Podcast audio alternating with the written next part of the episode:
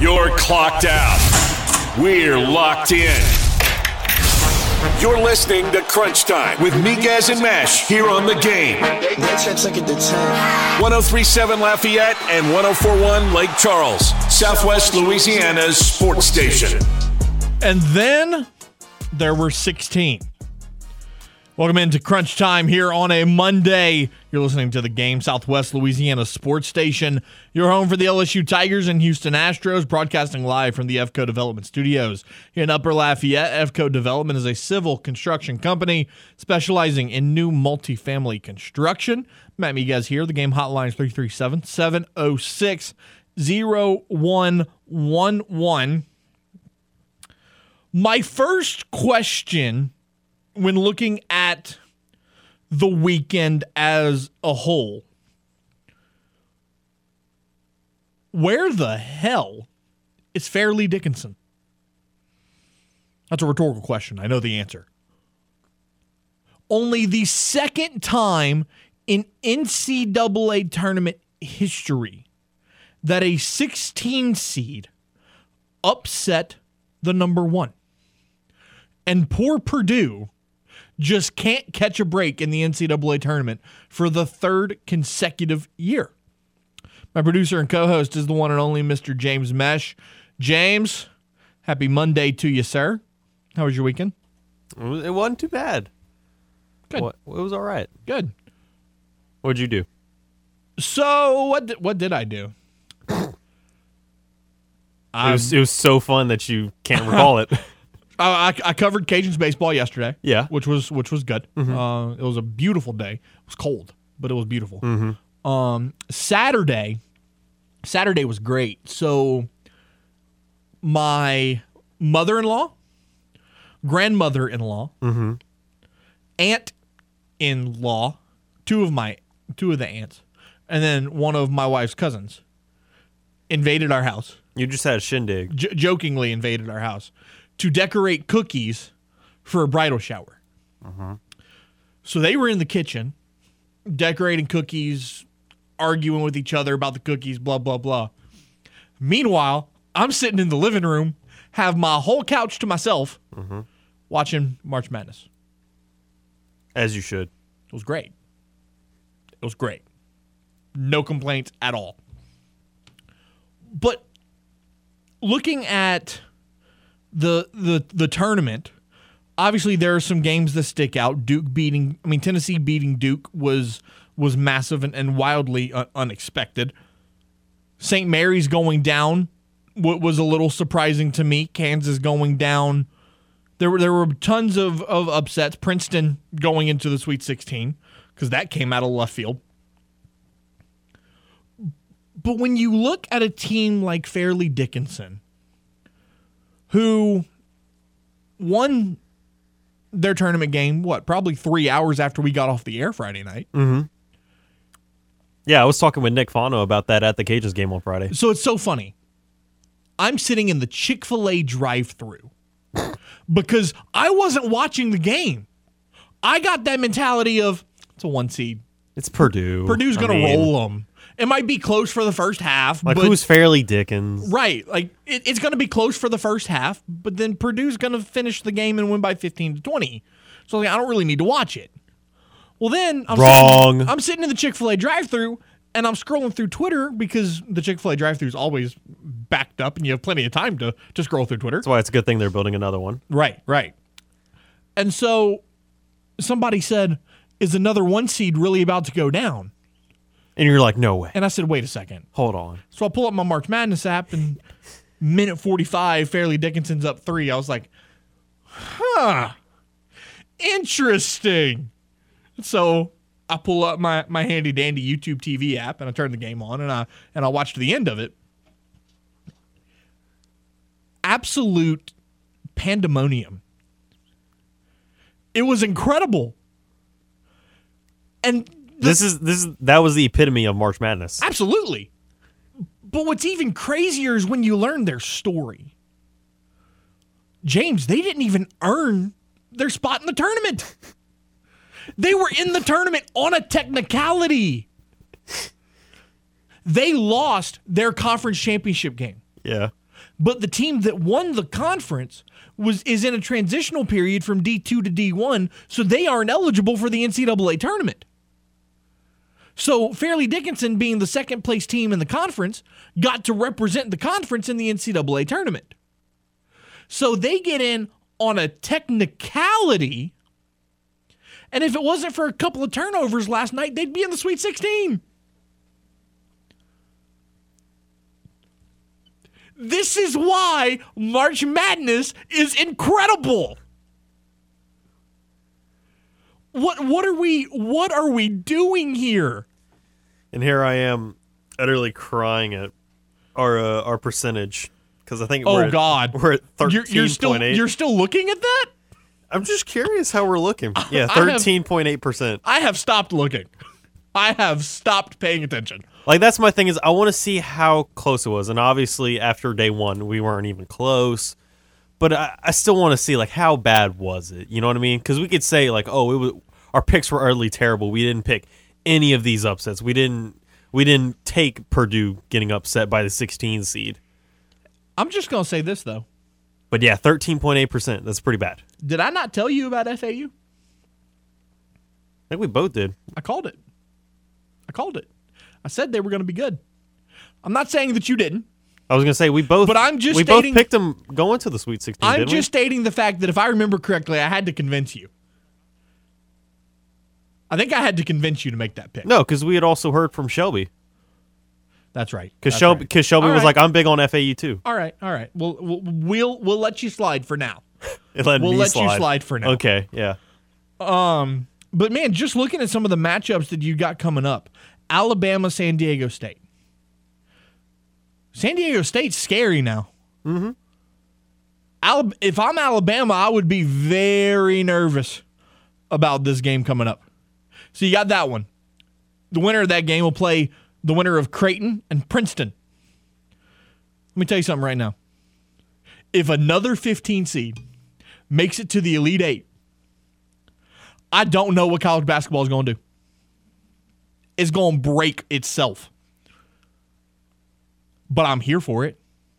And I'm going to be cheering for Princeton very hard when that game gets played Thursday night or Friday night, whichever night they're playing. The, the schedule hasn't been released yet. I don't I don't believe. And then you got FAU in Tennessee, which That's a tough one. So look, the Tennessee team that showed up on Saturday to play Duke, that team can beat anybody. Anybody. But if the Tennessee team that showed up against the Cajuns shows up against FAU, mhm, that'll be interesting. And then Kansas State, Michigan State. That's just going to be a downright dogfight. Both of those teams are so scrappy that that's going to be such a good game. And then you go to the other side, Gonzaga, UCLA. right. Does it get better than that? That's damn near the pinnacle. Does it get better than that? Arkansas, UConn, Pretty nice matchup as well. Eric Musselman. Did you see that man jump up on the scorer's table and take his shirt off on national television? This man said, professionalism? Screw that. Rip my shirt off. It was great. Absolutely fantastic. Xavier, Tennessee. Again, Texas. Oh yeah, I'm sorry. Xavier, Texas. Great matchup. And then Houston, Miami. Miami. This is beautiful. It really, uh, it, it really is. It's it's going to be such a great weekend, and the only problem is is that we have to wait three days for it to start. Hey, they need to rest up. No, what they do, what they need to do is they need to travel. they need to get to where they're supposed to be playing. But also get some rest. Well, I mean, uh, for sure. But like, could you imagine being Tennessee? So you go from Knoxville to Orlando. Spend four days in Orlando. Probably snuck in a trip to Disney World at some point. Because how, how do you not? They're, they're to probably, Universal real they, quick. they, they were probably there yesterday. Because how, how do you not? Go visit Epcot for the day. Now, just just imagine being a 18, 19, 20 year old kid. Mm-hmm. Their, I game, used to be that. their, their, their game Thursday night against FAU, Madison Square Garden. Madison Square Garden. Does does it get better? I, I'm I, I love You're college. geeking right now. I love college basketball. It's so much fun. So we're going to talk more about the tournament. We're going to talk about Jamal Williams. And we're going to hear from Jamal Williams, which if you haven't heard his press conference yet, that was incredible. We're going to talk about Kim Mulkey's group going to the Sweet 16 for the first time since 2014. And a ton of other topics. Cajuns baseball getting a sweep at home, LSU baseball winning 2 out of 3 in at Texas A&M and much more. At 4:30 Jay Walker is going to join us. We'll talk Cajuns. We'll recap the the weekend in baseball preview their five game week coming up. At five o'clock, Wilson Alexander will join us Tiger Talk is back. We'll talk spring football for LSU. We'll talk baseball for the Tigers as well. And then at 5:30, Corey Diaz of the Daily Advertiser. He was in the Pete Maravich Assembly Center all weekend. We'll talk to him about LSU's two wins over Hawaii and Michigan. What stood out? Angel Reese. I mean, she typically stands out, but 25 points and 24 boards and then five blocks and three steals, or do I have those numbers inverted? I think I have those numbers inverted. I think it was five steals, three blocks. Uh, first player to post a 25, 20, and five game since 2000. Absolutely insane. We'll talk about that as well. Right here on today's Crunch Time again, broadcasting live. You're shortchanging her. Am I shortchanging her? Yeah, she had three steals, six blocks. Six blocks. Okay, so I knew I knew there was a three in there. Mm-hmm. I knew there was a three in there. So six blocks. God, how do you six blocks? As a team, they had six. She had all six. She out rebounded Michigan. No, she was off by two. Oh, was she off? Okay, she had more offensive rebounds than Michigan, though. Oh yeah, by nine. Yeah, she had more offensive rebounds than Yeah, Michigan. because in total, Michigan had 26. She had 24 herself. That's so insane.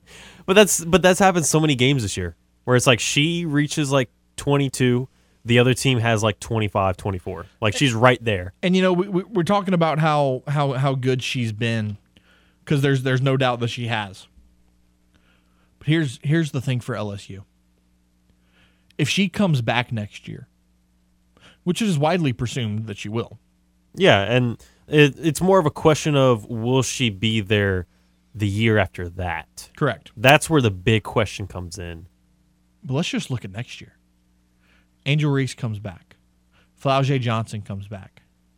You bring in a guard like Mikaylah Williams.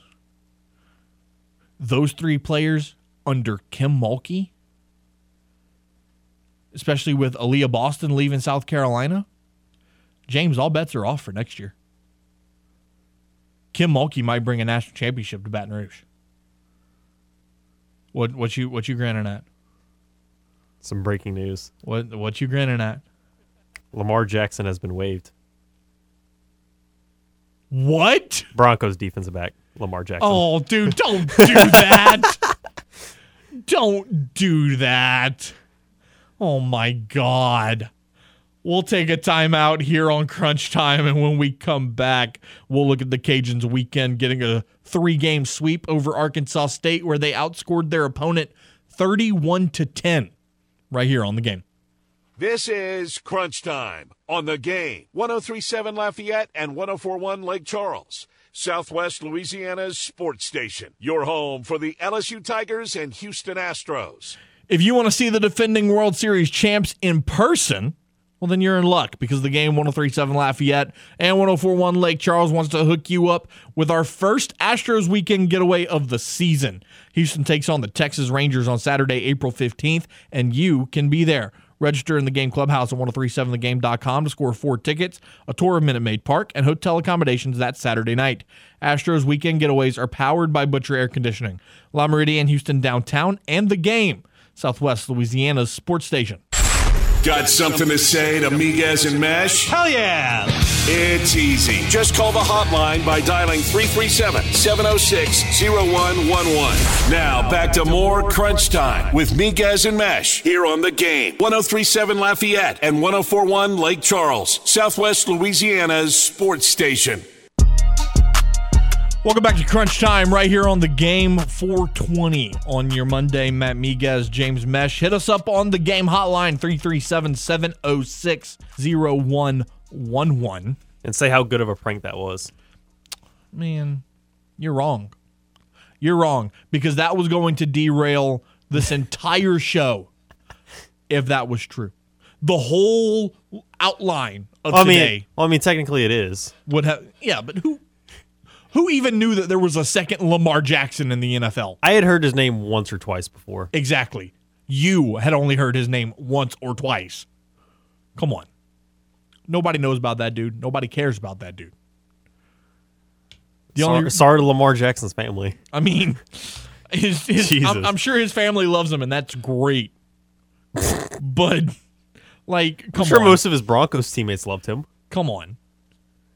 I, I I didn't even know there was a second Lamar Jackson in, in the NFL. Do you remember about the other Michael Thomas? Yes, yes, he's now playing for the Bengals. He's been with the Bengals. I don't, I can't rem- recall if he was Yeah. cut or not, but he he would been, he's been there for a while. so. Let's talk about Cajuns baseball. Okay, yeah. you opened up conference play, and for, before we recap the weekend, let, us take a trip back to, to last year. Sunbelt Conference play for the Cajuns started with a road sweep against Troy, but they were on the wrong end of the sweep. They got swept. So, to start this year on the good side of a sweep is huge because it now completely changes the momentum and the confidence level of this team going forward. It takes it into a whole nother level when you start conference play 3 and 0. Not only starting conference play 3 and 0, but the way that you did it. Friday night, you win 15 to 4. Now, James, you were at this game. Correct. All I'm going to say, and, and after I make this statement, I'm going to turn it over to you and, and let you say Heath Hood is a man. He's a man. Who's going to stop that dude? Honestly, I, I we haven't found anyone yet. Who's going to stop that guy? Because he struggled the first half of the year last year. Mm-hmm. And then late in the conference and into the postseason is when he really turned it on. Correct. And then he has just picked up where he left off. I mean, the guy's already he's already got 13 stolen bases on the year for starters. Uh, he's he's on pace to steal over 40 bags by by the time the season ends. He is second on the team in, in RBIs. He is leading the team in batting average at 408 20 games in. He's got four doubles, a triple, a homer. He's got 15 RBIs, which is third on the team. He's got a slugging percentage of 526 and an on base percentage of 448. And then the, the key statistic for this team so far this year, he has yet to ground into a double play. So you look at you look at his game Friday night. He opened the scoring for the Cajuns with the RBI double that he had in the first inning. And then it just became a double fest after that. Seven runs in the first inning for the Cajuns. The first inning has been very kind to Louisiana, by the way, this year. You know how many runs they scored in the first inning so far this year, James? 32. Uh, I was gonna. I was. I was close. I was gonna say twenty-eight. 32 in the first inning this year. They've scored 25 in the eighth.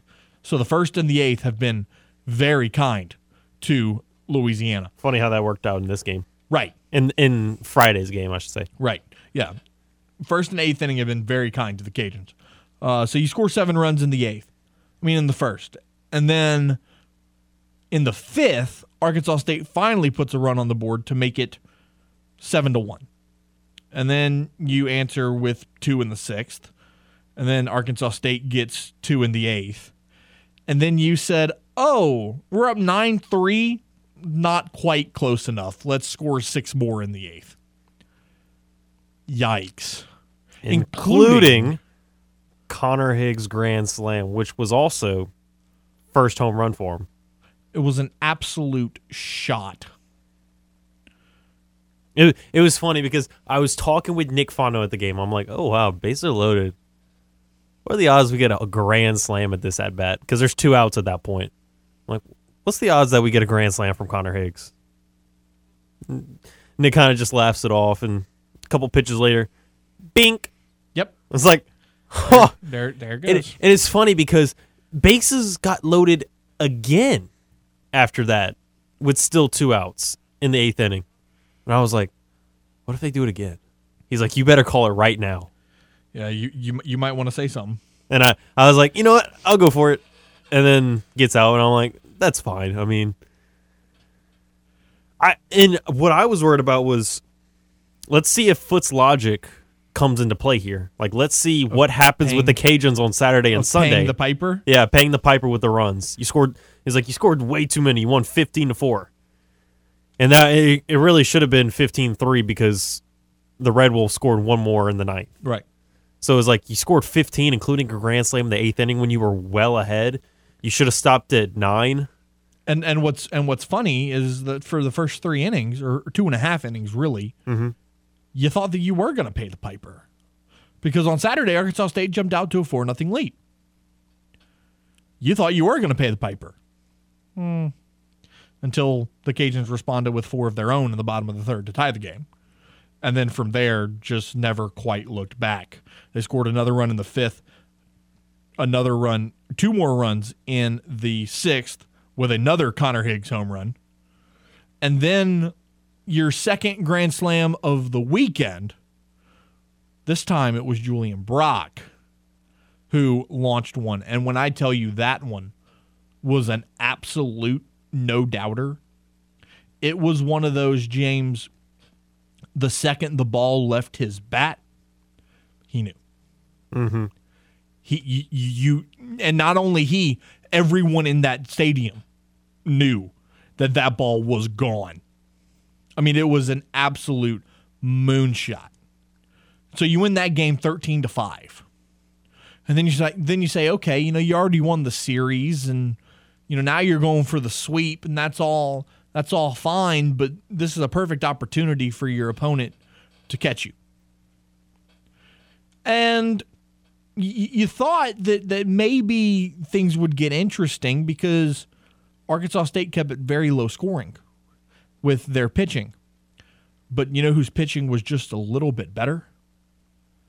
Jackson Nezuh. That kid was incredible. He goes eight innings. He only gives up one hit. Earned run. He walked two, struck out nine.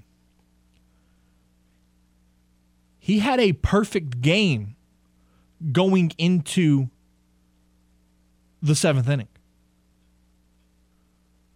Perfect game. And then he walked a guy, and you go, okay, well, the no hitter's still intact. And then they got a base hit, and they and, and you know that ended that. But still, a one hit performance, eight pitches, he struck out nine. That's huge. So now the Cajuns open conference with a sweep. They're 14 and 6. They went 4 and 1 on the week with a loss to Mississippi State. I mean, is, that really a loss to cry about? I don't think so. So now you're going to rebound with another 5 game week. You're going to host Grambling tomorrow night. You're going to host Southeastern on Wednesday, which is always an entertaining game. And then you got a three game series with, with South Alabama, who just got swept over the weekend. So I can tell you one thing South Alabama is going to be angry. They're going to be very angry. How can the Cajuns respond this week to continue the momentum and keep themselves in contention early on. Because South Alabama, we talk about them getting swept, they're still a damn good baseball team. Nobody's going to take that away from them. And now you add in the fact that they got swept by Georgia Southern. They're angry. They want to win in conference. And their bitter, bitter rival in the Sun Belt is coming to Lafayette. It's going to be a fun weekend. That's that is for sure. But uh, we'll take a time out here. Jay Walker joins us next. We'll talk about the baseball weekend. We'll get his thoughts on March Madness thus far and a whole lot more right here on the game.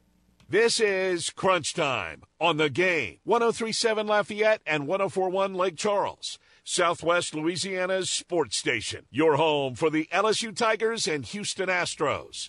This March, you're going to need to protect yourself against upsets with Bracket Parlay Insurance on FanDuel Sportsbook. Right now, all customers can get up to $25 back each day if your parlay of three legs or more falls just one leg short. I'm going to take Houston, Alabama, and UCLA to all win their Sweet 16 matchups. And with a parlay, you can turn a small bet into a slam dunk. And with Cash Out, you're going to be calling the shots. You can close out your bet whenever you want before the game is over. Just sign into your FanDuel Sportsbook account or go to fanduel.com slash KLWB to sign up today. That's fanduel.com slash KLWB. Make every moment more with FanDuel, America's number one sportsbook. You must be 21 and older and present in Louisiana and permitted parishes only. Bonus issued is non-withdrawable bonus bets that expire seven days after the receipt. Max bonus bet $25 per day unless otherwise specified. Restrictions apply. See full terms at fanduel.com slash sportsbook. And if you or someone you know has a gambling problem and wants help, call 1-877-770-STOP. Going deep downfield. He's got a receiver. It's caught. Touchdown, Louisiana. Can't get enough of the vermilion and white? Then you're in luck. Here is the Cajuns Corner with the longtime voice of the Raging Cajuns, Jay Walker, on Crunch Time with Miguez and Meche. Hello, Jay Walker. How are you, sir? I am wonderful, sir, and and thank you for asking me to come on your radio show today. I I mean, look, no one knows the Raging Cajuns better than you, so I mean, why not? Well, okay, here I am. So Jay, let let's start with with Friday night's game. You know, you look at the Cajuns, and Matt Deggs talked about it today in his weekly press conference, and you know, it was a much better start to conference play this year than it was last year, getting swept on the road at Troy. Arkansas State comes to town and you outscore them 31 to 10 on the weekend and you started it off really strong with a 15 to 4 win on Friday night where you scored 7 runs in the first inning and then 6 more in the 8th.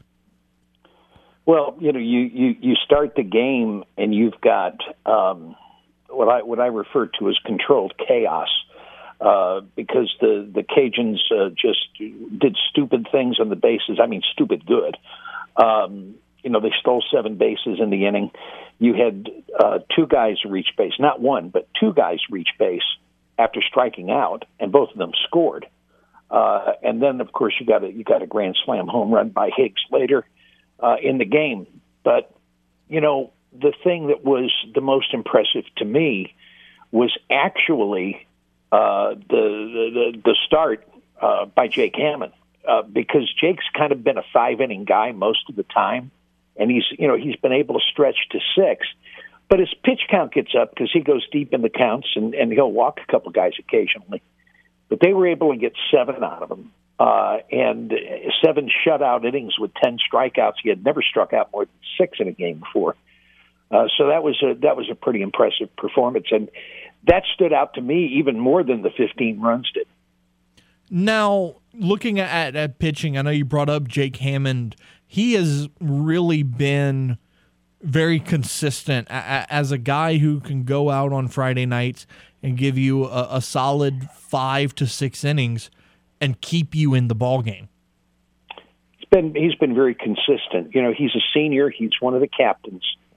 Um, he goes out there. You know, I, I I think Matt uses the term. He goes out there with intent every week, and he is, especially from a from a leadership and uh, and lead by example. Um, uh, he's he's really a perfect guy for Friday. Now, you know, he's not Connor Cook, and he's not Spencer Arrighetti, and he's not uh, Gunnar Leger.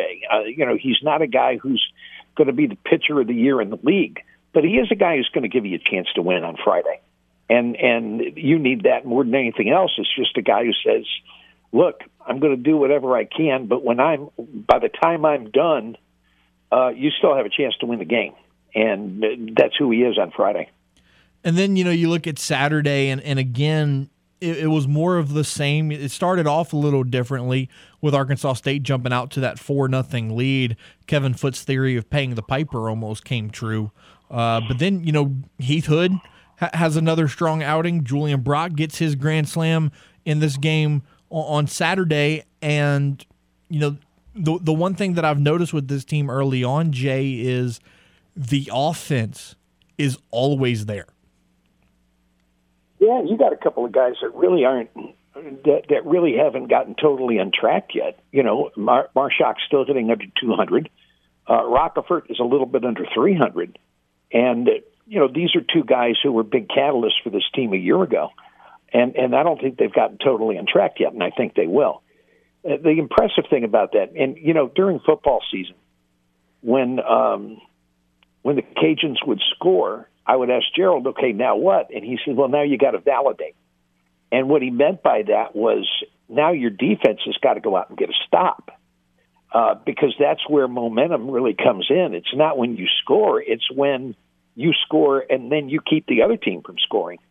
And so what you got in the game on Saturday was the Cajuns gave up four runs. They're down four to nothing. What did they do in the bottom of the inning? They came right back and got four of their own and then they went out and validated.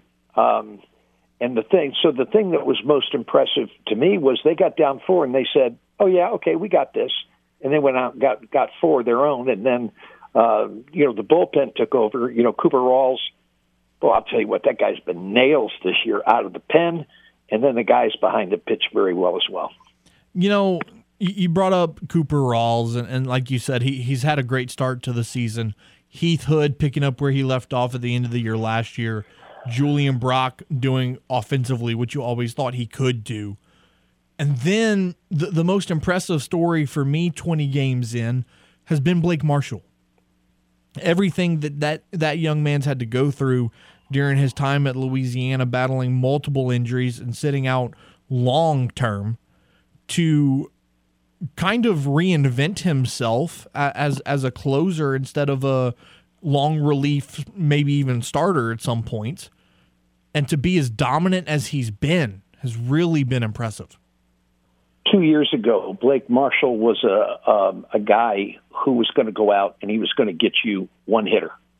Uh, they would bring him in in situations they wanted left on left, and and he would go in and he'd get that guy, and then they'd go get him and then, of course, you know, he winds up, you know, tearing his UCL. He has Tommy John surgery. And, you know, he comes back this year and, um, you know, really, I mean, I mean, the kids work so hard in his rehab and, and everything else. And so, yeah, I think everybody's got to be happy for the guy. Now, I didn't think he had his best stuff um, yesterday uh, at the end of the game uh, because he walks the first guy and then the, the second guy gets a base hit and, and look, it's a three to one game, and the tying runs on base with nobody outs. And the next guy, you know, gets a pretty good hit hard ground ball, but he but he hits it at DeBarge, and um, you know, before you know it, there's a double play. There's two outs. Next guy pops up. You go home. The big key for for Marshall is control of his slider, because that slider is a nasty, nasty pitch. But he's got to be able to throw a first strike, uh, and and he walked the first guy because he couldn't do that and then he throws a fastball, and then the guy gets a base hit. But if he's got that slider working, you know, it, it's it's game over. I mean, the, that, that slider's a devastating pitch. Chatting with Jay Walker here on Cajun's Corner. Now, you know, we, you look ahead to to this week, another five game week, which is always tricky to to navigate. You've got Grambling and Southeastern at home, and, and then you're going to go on the road to play your bitter rival in baseball in, South Alabama, who just got swept over the weekend and is probably going to be very angry.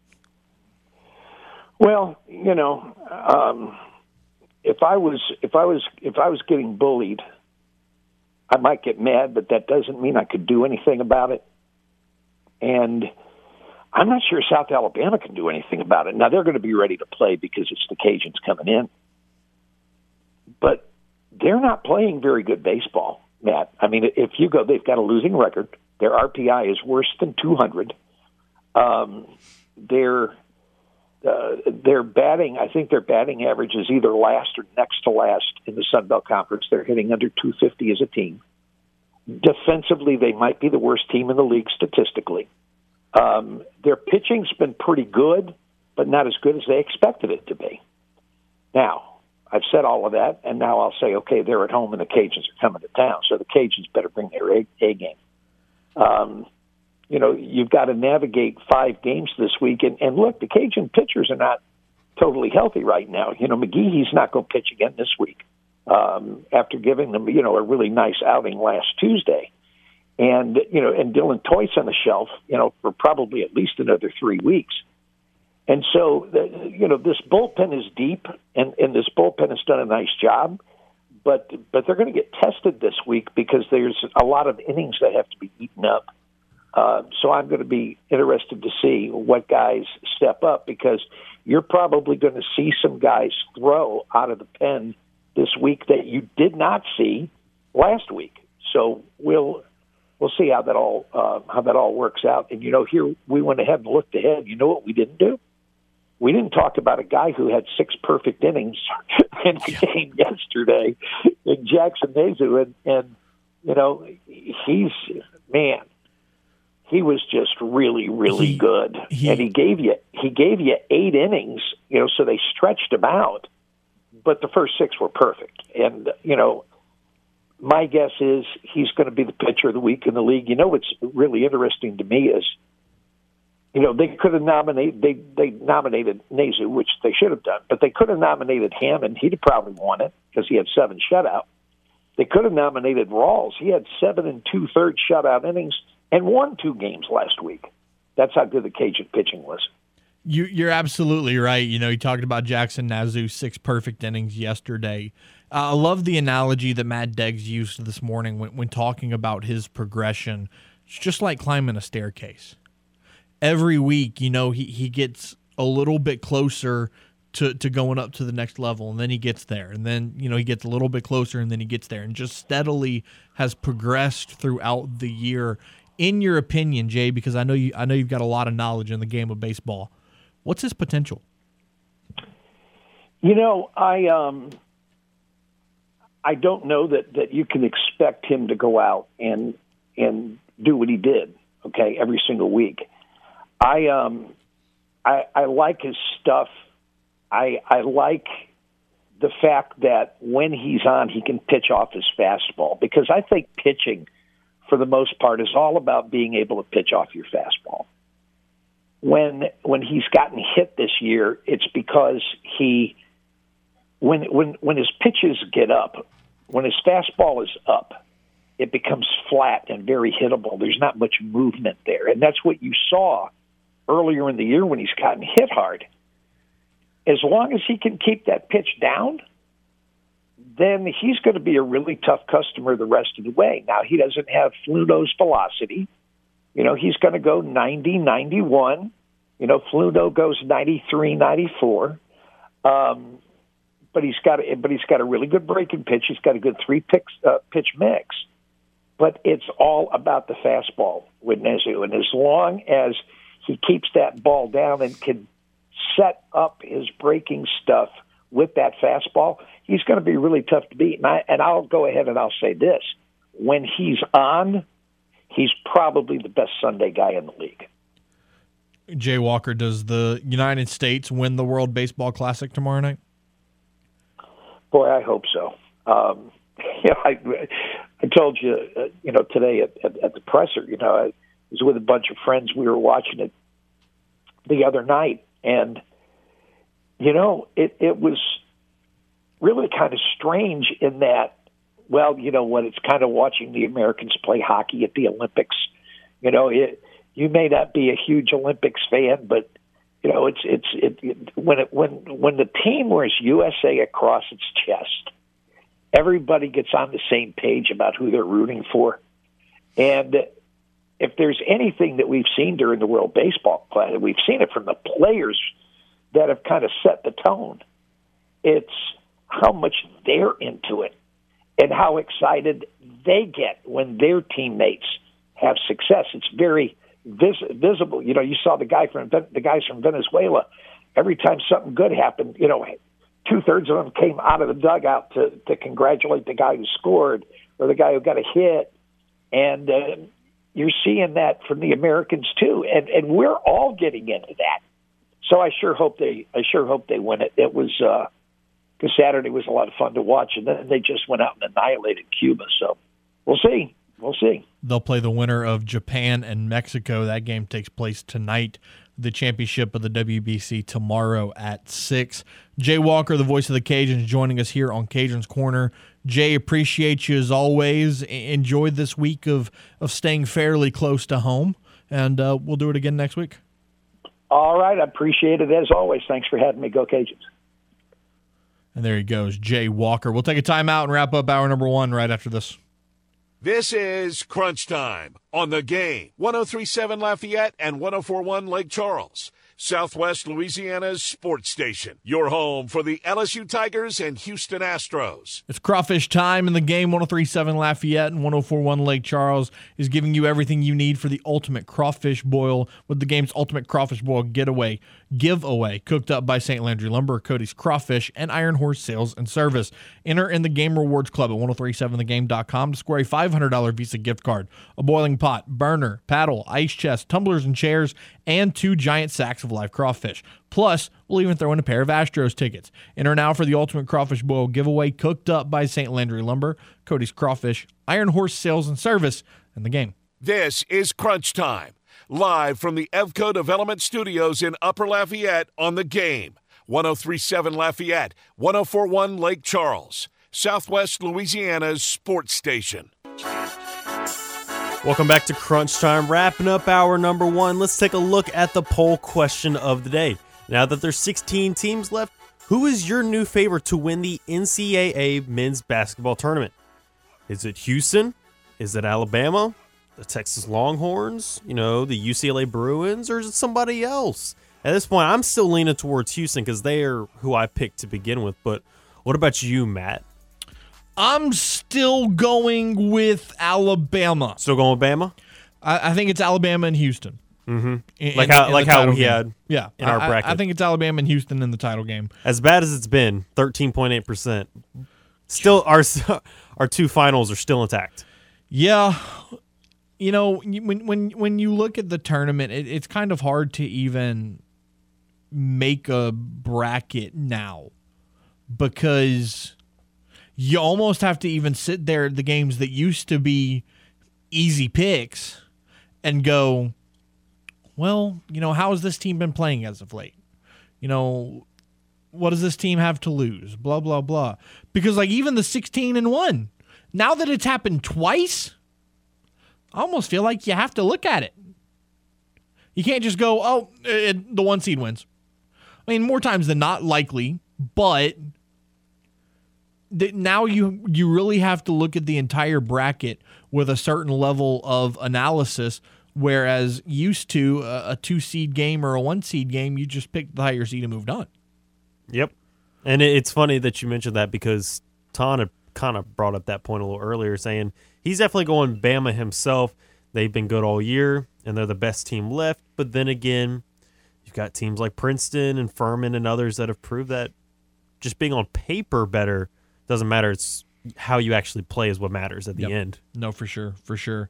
And in hour number two, we'll talk about LSU women's basketball advancing to the Sweet 16. Big win for Kim Mulkey and company last night. We'll hear from Kim Mulkey and more. We will also hear from Matt Deggs following their series sweep of Arkansas State. And we still have New Orleans Saints talk to get to. How about Jamaal Williams, the newest running back for the New Orleans Saints? His press conference was absolute gold. We will get into that in our number two as well. Plus, Wilson Alexander and Corey Diaz will both join us to talk LSU as well in an LSU filled hour number two. Right here, you're listening to Crunch Time here on the game 1037 Lafayette and 1041 Lake Charles, Southwest Louisiana's sports station in your home for the LSU Tigers and Houston Astros. Coming to you live from the Evco Development Studios here in Upper Lafayette. Evco Development is a civil construction company specializing in new multifamily construction. We're back right after this top of the hour sports update. You're clocked out. We're locked in. You're listening to Crunch Time with Miguez and Meche here on the game. 1037 Lafayette and 1041 Lake Charles, Southwest Louisiana's sports station. Hour number two of Crunch Time here on the game, Southwest Louisiana Sports Station, in your home for the LSU Tigers and Houston Astros. The game hotline is 337 706 0111. Matt Miguez, James Meche, broadcasting live here from the Evco Development Studios in Upper Lafayette. Evco Development is a civil construction company specializing in new multifamily construction. In hour number one, we talked March Madness. We talked about the Louisiana Rage and Cajuns, and we slightly talked about LSU women's basketball. Here in hour number two, we're going to get into that a little bit more. And we will talk about the New Orleans Saints signing Jamaal Williams, and we'll have a couple of clips from his introductory press conference over the weekend. But right now, spring is in the air, which of course means baseball and softball. But you know what else it means? It means spring football. It's time for Tiger Talk. Johnson throws. Boutte's got it wide open at the 10. Far side. He's in for the score. Hit high. Hammered to left field. Going back, taking a look is Holcomb, and it's gone! Time to talk all things Bayou Bengals with the advocates Wilson Alexander. Here is Tiger Talk on Crunch Time with Miguez and Meche. Wilson Alexander, how are you, sir? I'm doing well, Matt. How are you? Um, absolutely fantastic. So, spring football, like we said, is here. I, I know they got two days in before spring break, and now you know spring break's over, and, and they're back at the facility. From your perspective, what are you looking out for for, for, for this spring? A couple of things, starting with the cornerback position, I think has been much discussed up you know up to this point how LSU remake that. Uh, only one returning corner, Laterrance Welch. Uh, he is not an established starter, and so there's you know there's multiple openings in the secondary. Uh, a lot of transfers in the mix there with Denver Harris and Duce Chestnut once he's healthy, the Syracuse transfer. But also look out for some of the freshmen like Javien Toviano, um, who I think they're really really high on as a defensive back. He's got certainly got the size kind of right away to step in and play. Um, but that's going to be unfolding throughout the spring and really into preseason camp as well who starts at corner. I'm also really interested to see how the defensive front shapes up. You know, who wins the start positions. You know, in order, and then off of that though, and I think what is maybe more interesting than just you know sort of straightforward position battles is what LSU does with the personnel that it has. Matt House, we love. You know, he knows we know that he loves to be multiple on defense. Um, he's got some guys who not necessarily positionless, but can play different shades. Uh, one of those being like Sai'vion Jones, you know, defensive end. He can play, you know, sort of really kicked out over a tackle. You can also line up more of a three shade, which is you know kind of over the outside shoulder of a guard, which you'd expect from a defensive end, but really shows that LSU could probably move these guys around a good bit, especially as Mason Smith gets healthy inside, Mekhi Wingo gets back in the preseason. Those are a couple of things that I'm looking for because uh, I think a lot of the focus is going to be on the defensive side. And then you know.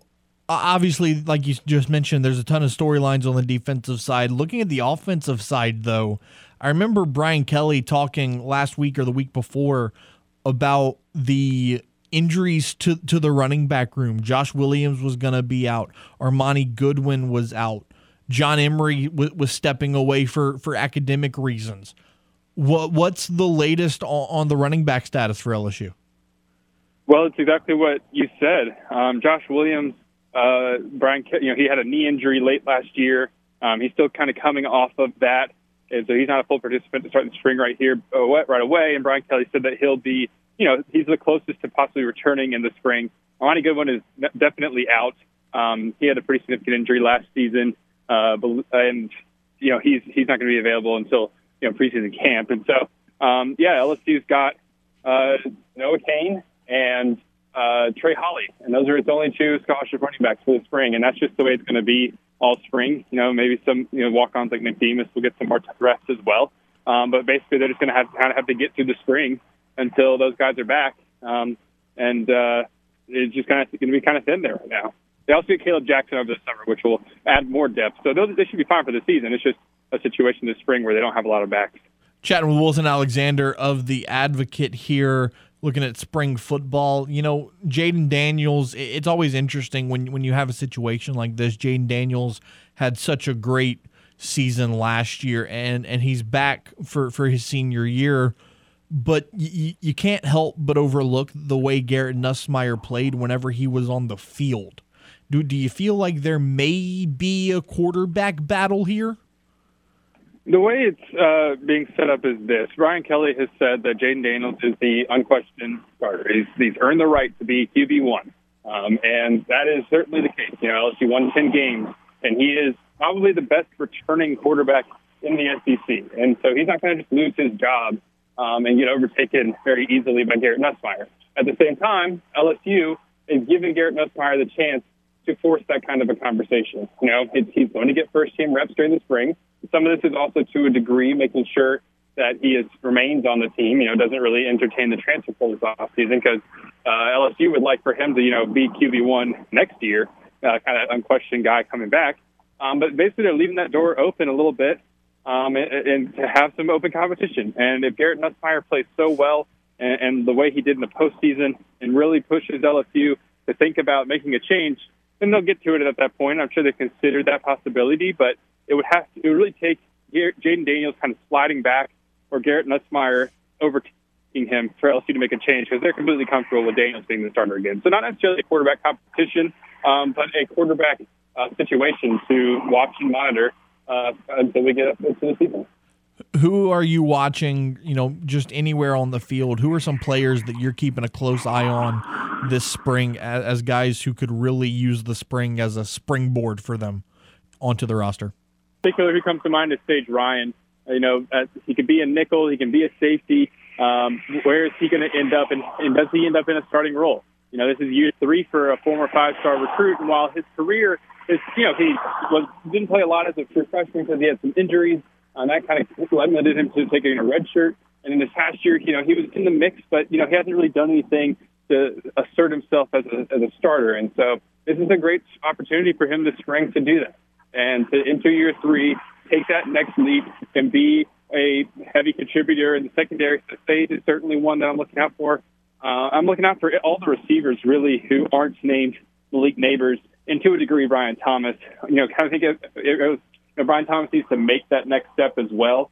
After having only he hasn't eclipsed more than 400 yards receiving in a season, so if he's going to be that bona fide number two, he's got to make some leaps. But um, there's a lot of op- openings for receivers to work their way into the rotation. So I'm also looking for all those guys. Um, Sai'vion Jones is another one who we've mentioned already here today, but you know, can he really lock down that starting job at defensive end? Um, those are just a couple that I'm looking out for. Now, I, I know that, that you've been pretty focused on the offseason for football, but man, Wilson, how impressed have you been with, with Jay Johnson and the LSU baseball team going to A&M this past weekend, a, a team that, you know, is very, very capable uh, in their own right and taking two out of three in College Station? That was uh, certainly an impressive start to SEC play. To go on the road, having not played a incredibly difficult non-conference schedule. Of course, there was the games in Texas, uh, and that you know the midweek game right after that against Texas at Texas, and, and to win, you know, have a good showing in those was a good sign. But you know, SEC play is always going to be that really that that marker, especially this first month where they go to A and M and they've got Arkansas and they've got Tennessee and then at South Carolina.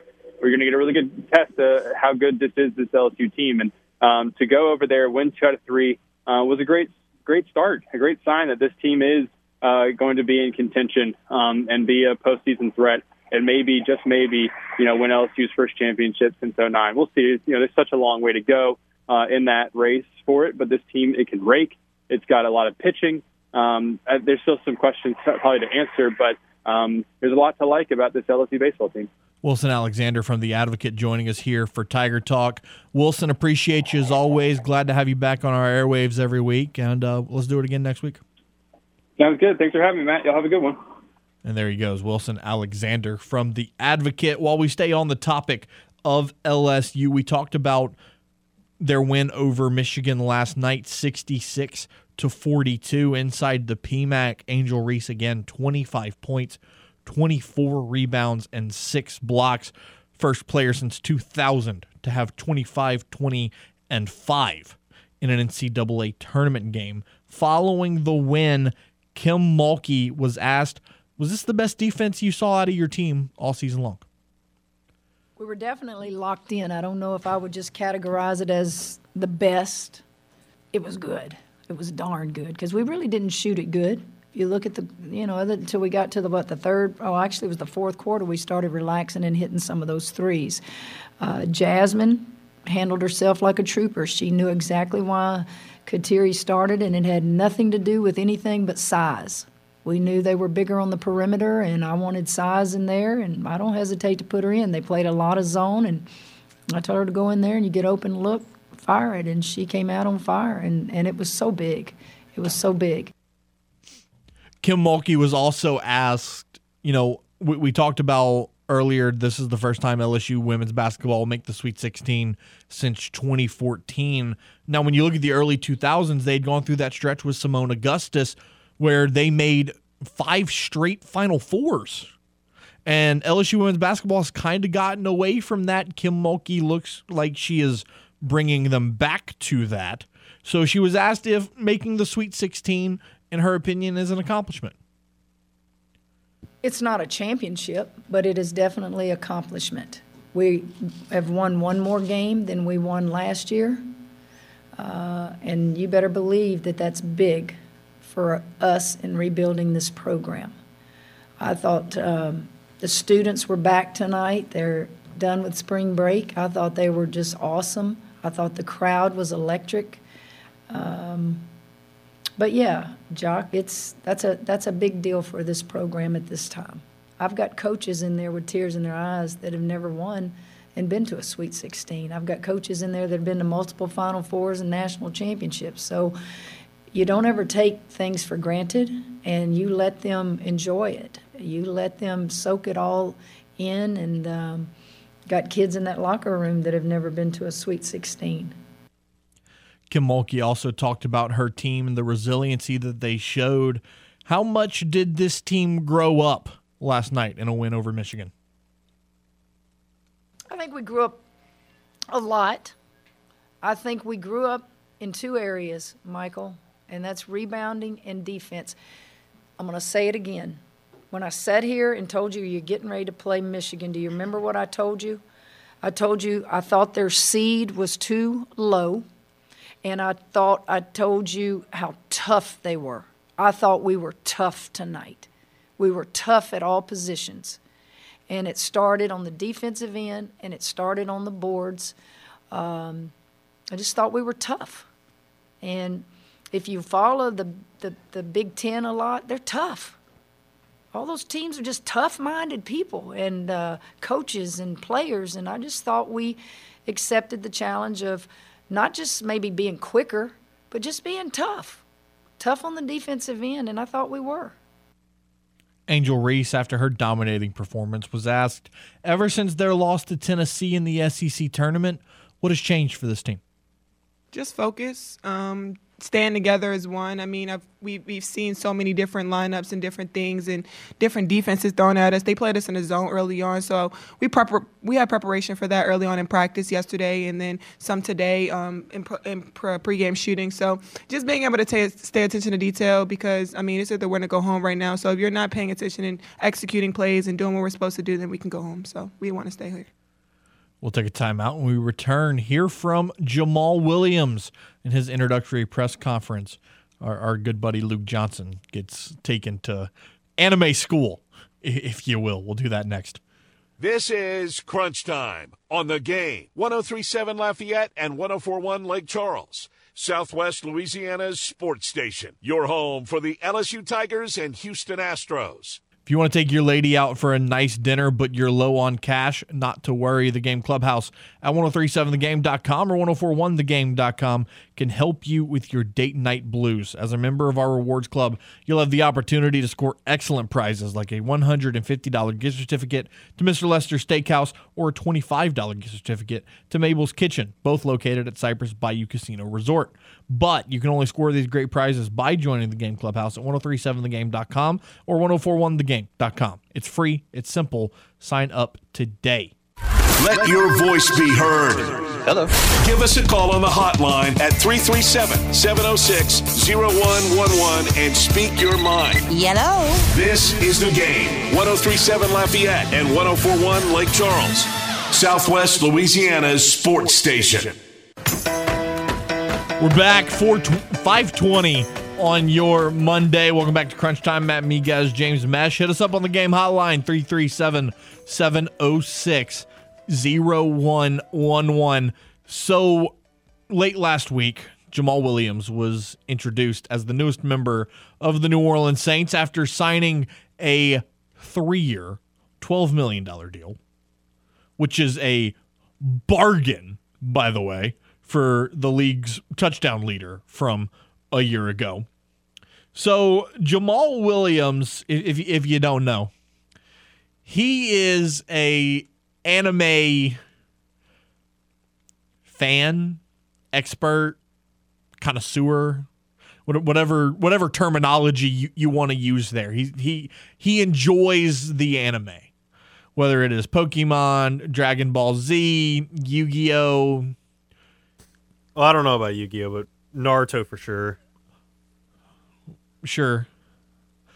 Um, and so he he is he has been known to to show off his his love of anime, wearing headbands and t-shirts and apparently beanies.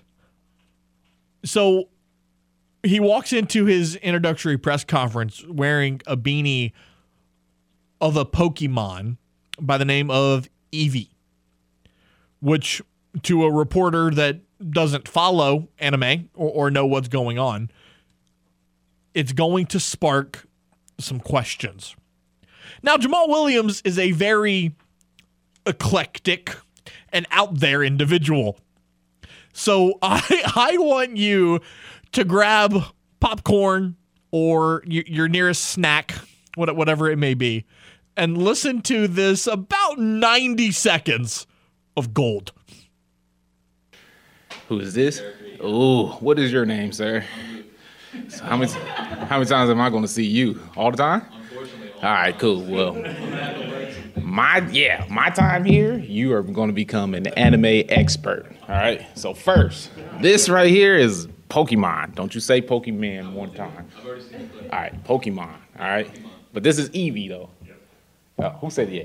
You did it? Yeah. Heck yeah. See? Yeah. See? You don't know who Eevee is? No, sorry, man. Okay, well, what is it? What'd you say? A dog, cat? Which one? a cat. A cat, mostly? Yeah. So it's basically a cat. This is how they start off, though. But Eevee can, like, evolve into, like, eight different types of Pokemon, basically. So, but Eevee, though. E E V E E. All right, Luke, we about to have fun. Next time, come in here with, you know, with some socks on. I got socks on. Oh, do you? Yeah, they're just, they're just a little bit. Mm. A little line. We're good. Ankle socks tell a lot about you, man. I'm just saying. I just play. So which which evolution is your favorite? Mine? Oh, Umbreon. Yeah. Yeah, I'm a dark type of Pokemon man. If I was a Pokemon trainer, I'd be a dark type for sure. Yeah, you can't tell by like, you you would think I'm all, but this smile can be like for evil too. yeah, sometimes it depends what type of mood I'm in. Just did, did, did you hear that laugh just now? it's it's. I watched the whole. What was it? Nineteen minutes. About so. And he was just goofy the whole time. And and it's so great. Him to- and I, him and I, because I have some fun conversations. oh, Jamaal Williams is your spirit animal. Like you are him. and he is you, Yeah. Except just not on the football field. Uh, yeah. You're not- you're- I mean, body type wise, for You're, sure. you're, you're no Jamaal Williams on the football field, but from an anime side of things, you, you two are like long lost twins. I don't know. I feel like I could do some if you go check out my Oh, my post. This this guy is promoting his TikTok post from the Broussard Sports Complex, where he and a buddy lobbed some one-handed passes to each other. This guy.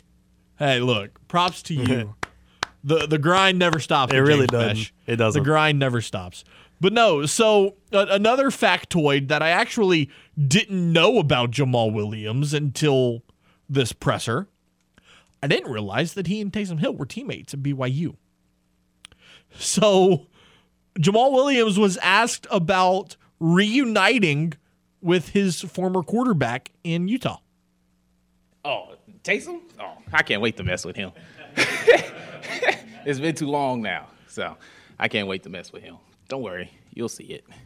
But I'm just excited. Like I am trembling from excitement right now. I'm just shaking. I can't wait to go to work though. So This man is trembling with excitement. it felt like every answer at the end was like, "I'm just so excited to be here. Or, I'm so ready to get to work." But don't you love that? Yeah, you you want to hear that. You want to hear that. You want a guy that brings that to the locker room. And then again, I can't stress this enough. $4 million a year is a steal. It's a bargain. Because here's the thing the I, I saw a breakdown of it earlier today. The Saints should have roughly 16 to 18 million dollars still remaining in cap space. Now, if you take the roughly three to three and a half that it's going to cost to sign your rookie class, you're still left with around $15 million to work with. $15 million in cap space in today's NFL is a lot. That is a lot of money to work with. To go from $60 million in cap hell to be able to sign Khalen Saunders, Nathan Shepherd, Jamaal Williams, and still have $18 million to work with? It's, it's absolutely unbelievable to see what what Mickey Loomis is able to do year after year after year. And I know it's frustrating because it frustrates the hell out of me. Every offseason, oh, you know, the Saints have to clear $50 million. And you go through the same song and dance where, you know, guys get four million shaved off their deal and six million shaved off of their deal and blah blah blah blah blah down the line until you create some cap space for yourself. But every single year, Mickey Loomis finds a way. But you see, here's This is why you should never doubt but him. But you see, here's what's so frustrating. Last season, mm-hmm. when you made these signings, you brought Jameis Winston back. I know he got hurt and that didn't work out.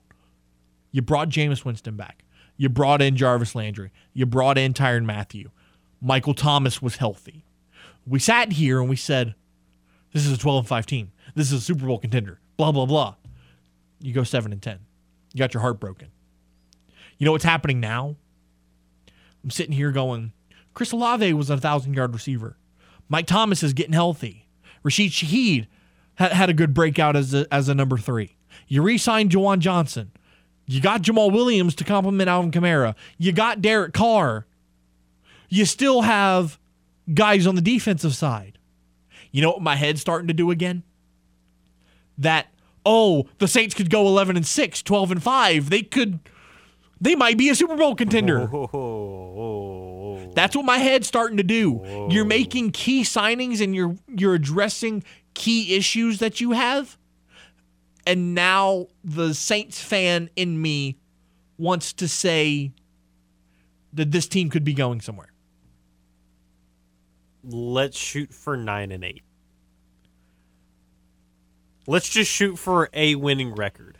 I mean, obviously, but because what we've seen the last two years, eight and nine and seven and ten, with a lot of injuries, you still don't have the greatest depth. No. as a team. So if you get hit with the injury bug for a third year in a row, which could very easily happen, guess what? That 11 and 6, 12 and 5 mentality that you have, that could easily go right out the window and go back to 8, 9, 7, 10 God. once again. If Mike Thomas stays healthy, which I know the last couple years has been a tough ask.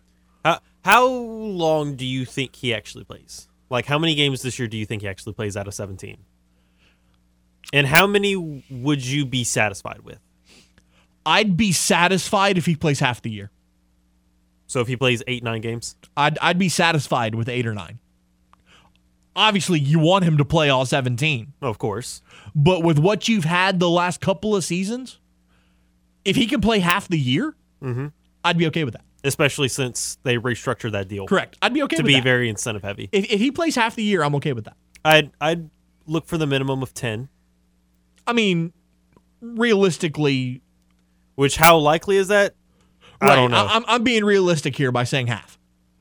I would like for him to play 12. But realistically, I'm going to say half. Um now if he only plays 8 games, I want those 8 games to be absolutely critical. I, I want those 8 games to be the old Mike Thomas. But if you could have him play all 17 games where at the end of the year he has 900 yards, I'm jumping for joy. That's a great bounce back year. But just the fact that you're going to bring in another weapon for Derek Carr, because here's the thing I don't think the Saints are done. Foster Moreau was in New Orleans over the weekend. And I don't think he was just in town visiting family. So things could get very interesting there. Because here's the thing we love Juwan Johnson, right? Why not just play him as a big bodied receiver? Toss him in the slot. Why, why not play him as a big body receiver? And then put Foster Moreau at the tight end. And then when you run two tight end sets, move Juwan back over to tight end.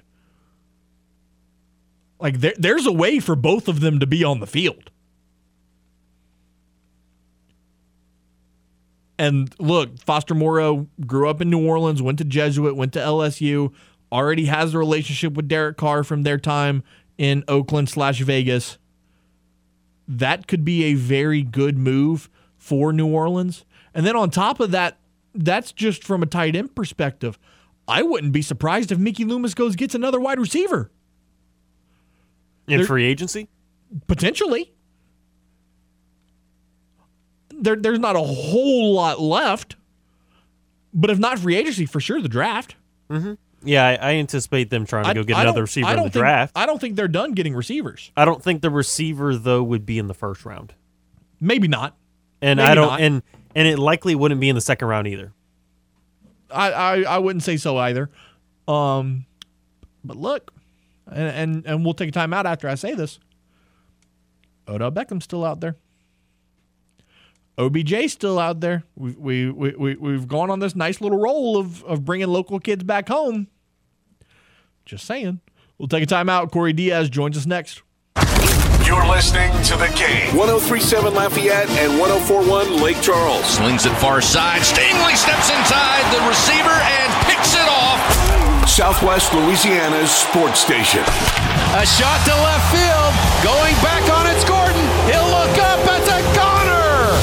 Your home for the LSU Tigers and Houston Astros.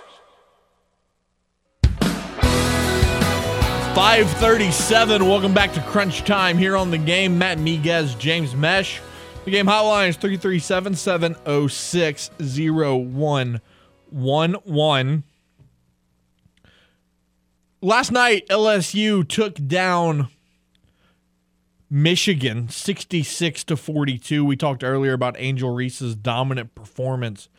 And James, you know, watching the game last night on on television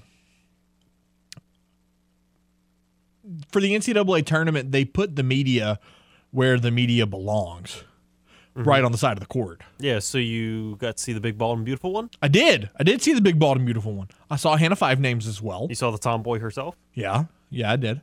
And then there was one point where the referees were reviewing something. I can't I can't remember exactly what. And so they had the shot of the referees at the monitor, you know, looking and off behind the referees, I can see two people that we have on our show fairly regularly in- Matthew Bruni from on3.com. And then next to him, I, I saw a guy that we have on the show fairly often. But man, when, when I saw him, it, it just made me want to turn the whole broadcast off. And now he joins us on the game hotline, Corey Diaz from the Daily Advertiser. Corey, good afternoon, sir. How are you? Hey, uh, you know, I have that effect on everyone. walk in, walk in a room, enter a conversation, it's immediately shut down. So, uh, you know, I hate that you didn't watch the rest of the game, man. Uh, no, what's up, man? How's it going? I'm doing well, man, and you know I'm absolutely kidding. Um, it, it was actually really funny. I, I, I saw you and I was like, "Hey, there's Corey and, and, and there's Matthew Bruni," and my wife looked at me and said, "How do you know those guys?" And I said, "Well, they they, they, they come on my show fairly regularly." So Uh, Matthew and I, to your wife, are we're just disembodied voices, you know. Right, right. And so, you know, looking at the game last night, 66 to 42 was interesting. I, I thought this game was going to be a lot closer than, than it was. And, it appeared that way for the first half. It was only a 15 point lead for the Tigers, who who then out who ran away with it in, in the third and fourth quarter. But looking at Michigan's season, I, I really thought they'd put up a little bit more of a fight than this. Yeah, you know, I think, um, you, you know, I, I think really, look, you got to credit, you know, Kim, her staff. Um, quite honestly, I think, uh, you know, the day in between the uh, the opening round game against Hawaii, um, and obviously them knowing uh, what they were going to see in round two in Michigan, I think there was a lot of challenging of, you know, Angel Reese, Flau'jae Johnson, um, you know, Kateri Poole, who got, you know, her first start of the year against Michigan uh, yesterday. I think Kim and her staff spent a ton of time in the time they were allotted to, to be with their ladies to be as physical as possible um, because they knew that's what they were going to get out of the Wolverines. Um, you know, size all over the floor at all five positions for Michigan. Um, I think, uh, with the exception of Angel, I think uh, Michigan had more length and size at four of the had more length and size at four of the five starting positions uh, on the court yesterday. So it it was going to be it was going to be a battle, uh, and I think uh, again you have to credit Kim, you have to credit her ladies. Uh, they stepped up, they were up to the task.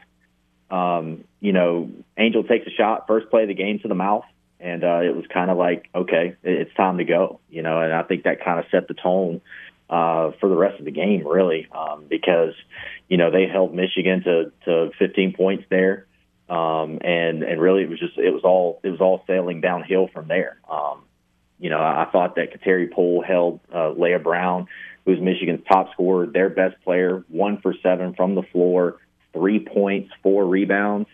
Um, I mean, in, in a in in a first start of the year uh, performance, I mean, it it was it might have been the most important uh, performance, and I know that's saying a lot because Angel had 25 points, 24 rebounds, six blocks, four assists, three steals. I mean, she filled the stat, but uh, what what Kateri did against against Leigha may have actually been the most important performance of anyone on the court yesterday inside the PMAC.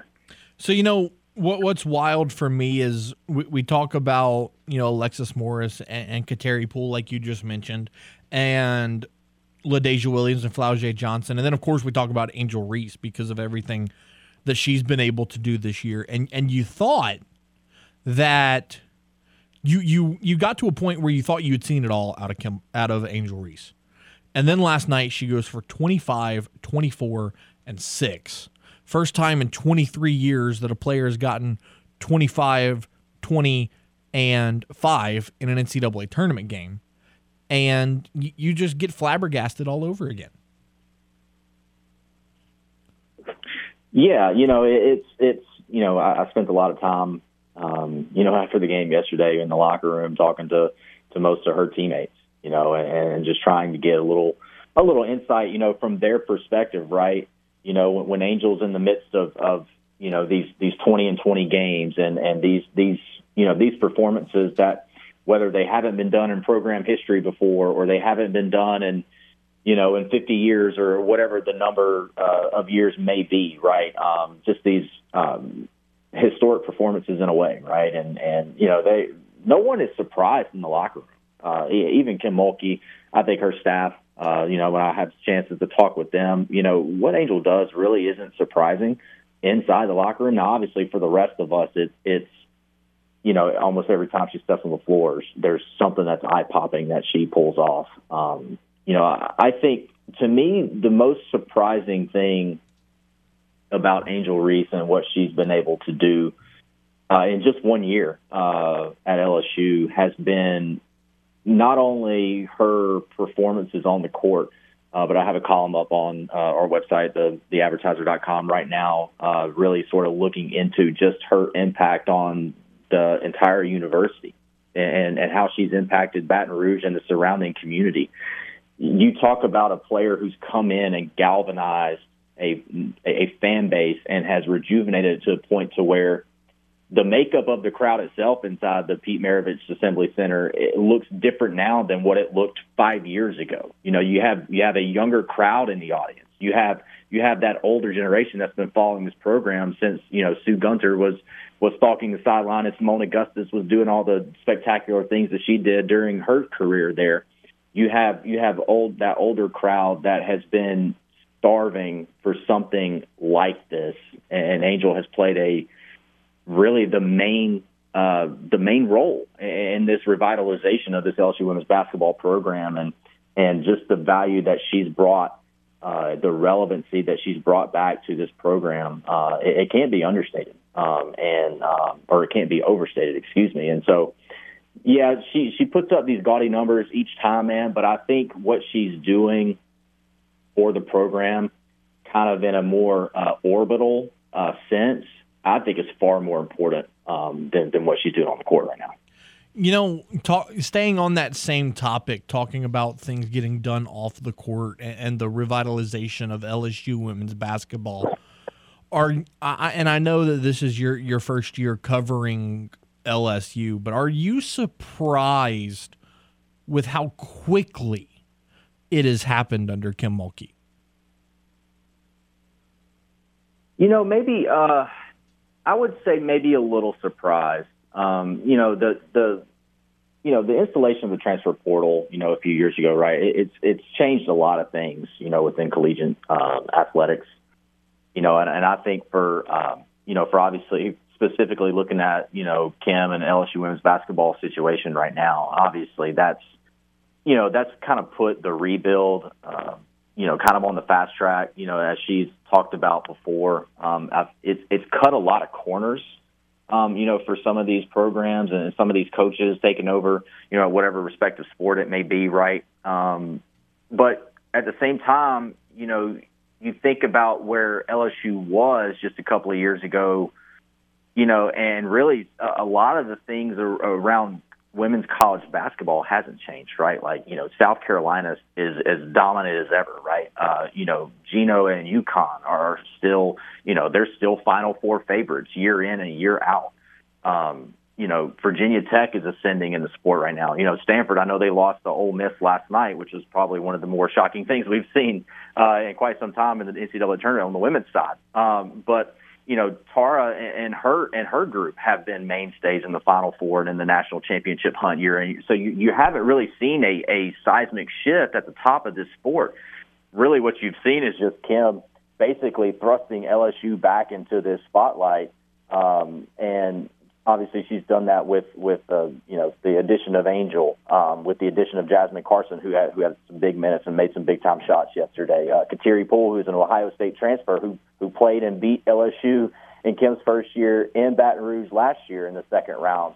Uh, you know, she played a major role. Uh, so you, they're able to cut a lot of corners, um, you know, in these rebuilds around uh, college sports right now with the you know, with the installation of the transfer portal. But it, it is a little surprising when you when you take into account that um, you know not much has changed at the top of the sport. It's just really Kim's said, okay, well we're about to join the party and we're going to do it really quickly. Corey Diaz of the Daily Advertiser joining us here on Crunch Time. Now this group will head to Greenville, South Carolina once again, where they will take on Utah later this week. Uh, what what are your thoughts on that matchup? What have you seen out of Utah? And uh, can, can LSU advance to the Elite Eight? Yeah, uh, you know, to to answer your question, I, I do think there's a there's a good chance. Um, I, I think it's a good matchup uh, for Kim and, and, and LSU. Um, you know, Alissa Pili is, is a is a tremendous uh, basketball player. She's uh, she's Utah's star forward.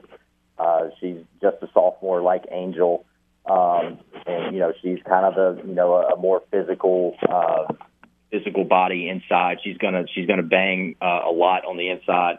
So the matchup between her and Angel is going to be uh, really fascinating. It's obviously going to be the key matchup in this game on Friday. Uh, we still don't have a tip time for the for the game yet, but uh, yeah, you know Utah, you know they they won the Pac-12 uh, regular season championship, uh, so they're obviously talented. Um, I just think there's more spots on the floor that LSU has the advantage uh, than uh, than what Utah would be able to throw out there. I think LSU is a little more talented inside, obviously with Angel, but also the way LaDeja's been playing the last couple of weeks has been a, a, a vital asset uh, to this team's uh, you know run to the Sweet 16 at this point and possibly to an Elite Eight uh, and maybe even beyond. You know, um, and so you you got you got a team that's uh, really hot, um, and, and I think Utah's kind of you know they didn't win the Pac-12 tournament.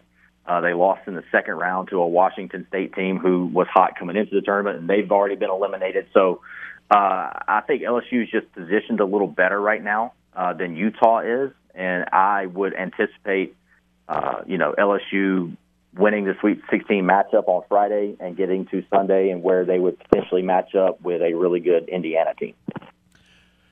Now, at at what point, Corey, real quickly as we as we wrap up what point does this season for, for LSU? I know it's not championship or bust, but would you already say that no matter what happens, this season was was a success? Oh yeah, I would say 100. percent 100. percent This is this has been a uh, this has been a, a big victory uh, for Kim. Um, you know, and again, it kind of goes back before the season even started, right? I mean, they LSU signed the uh, the number one overall recruiting class you know, for the class of 2023. I mean, so it already kind of got a jump start, right? And then, you know, Angel comes in and and she, you know, as as I asked Kim last night about her, and she answered, you know, she's lived up to the hype. You know, uh, Angel's lived up to the hype and has been, um, you know, a first team All American player, you know, for this team in one year, um, and everything else has really clicked for the most part at the right time. Obviously, the game at South Carolina um, it was not quite uh, what Kim had hoped it'd be. Yeah, she didn't expect to win, but maybe be a little more competitive in that game. It got away from them a little bit. Obviously, the the, the SEC tournament semifinal loss to Tennessee was a disappointment. Um, they kind of felt like they were probably the better team. Uh, just didn't make the make the plays down the stretch in that game. Um, but you've gotten to the Sweet 16 in only year two. Uh, now you're just kind of playing with house money. Um, and now they can really sort of let their guard down, which I think actually makes LSU more dangerous right now is that they feel like they're playing with house money. Now they have nothing to lose and they're in the Sweet 16. So there's no longer kind of that expectation. They can just play really freely. Um, and I think you'll see a, a really energized team, you know, in Greenville on Friday against Utah. And uh, I anticipate, you know, a Utah team probably feeling like they're playing with a little more pressure um, and so I, I just think Kim, man, I, I think where where she's gotten the Tigers this year, man, it, it's it's it's definitely a win, um, and I think it's something that they'll be able to capitalize. You know, because obviously Angel's coming back, um, and so you're really positioned this program to to really uh, go on a tear here. Corey Diaz of the Advertiser joining us here. Corey, appreciate you as always. Enjoy the week, and uh, who knows, maybe we'll be talking about a Final Four next week. Sounds good, buddy. Hey, I'll be sure to to avoid uh, the camera this weekend. That's perfect. Love that. and there he goes, Corey Diaz. We'll wrap up today's show right after this. This is Crunch Time on the game. 1037 Lafayette and 1041 Lake Charles, Southwest Louisiana's sports station. Your home for the LSU Tigers and Houston Astros. Welcome back to Crunch Time, wrapping up today's show. I want to remind you to subscribe to our YouTube channel at the Game Louisiana. Great content, video game recaps, great videos. Uh, we just posted a blind taste test. Miguez versus Meche challenge coming very soon. Um, that did not go as well as I thought that it would. Um, because I, I, consider myself to be a, a, soda expert, and I just maybe, maybe I just didn't have my A game the other day. But you know, it, it is it is what it is. Uh, I don't stay down long. Just re- remember that, James Meche. I do not stay down for very long. Want to thank our guest today, Jay Walker, joining us to talk Cajuns, Wilson Alexander talking LSU spring football, and Corey Diaz talking about Kim Mulkey and company. We'll come back tomorrow, same time, 4 to 6, same station right here on 1037 Lafayette, 1041 Lake Charles. To the Moon Tuesday returns. We're going to cry about Jose Altuve. For James Meche, I'm Matt Miguez. Be safe, be well, hug your mom and them. And we're back tomorrow right here on the game, Southwest Louisiana's sports station.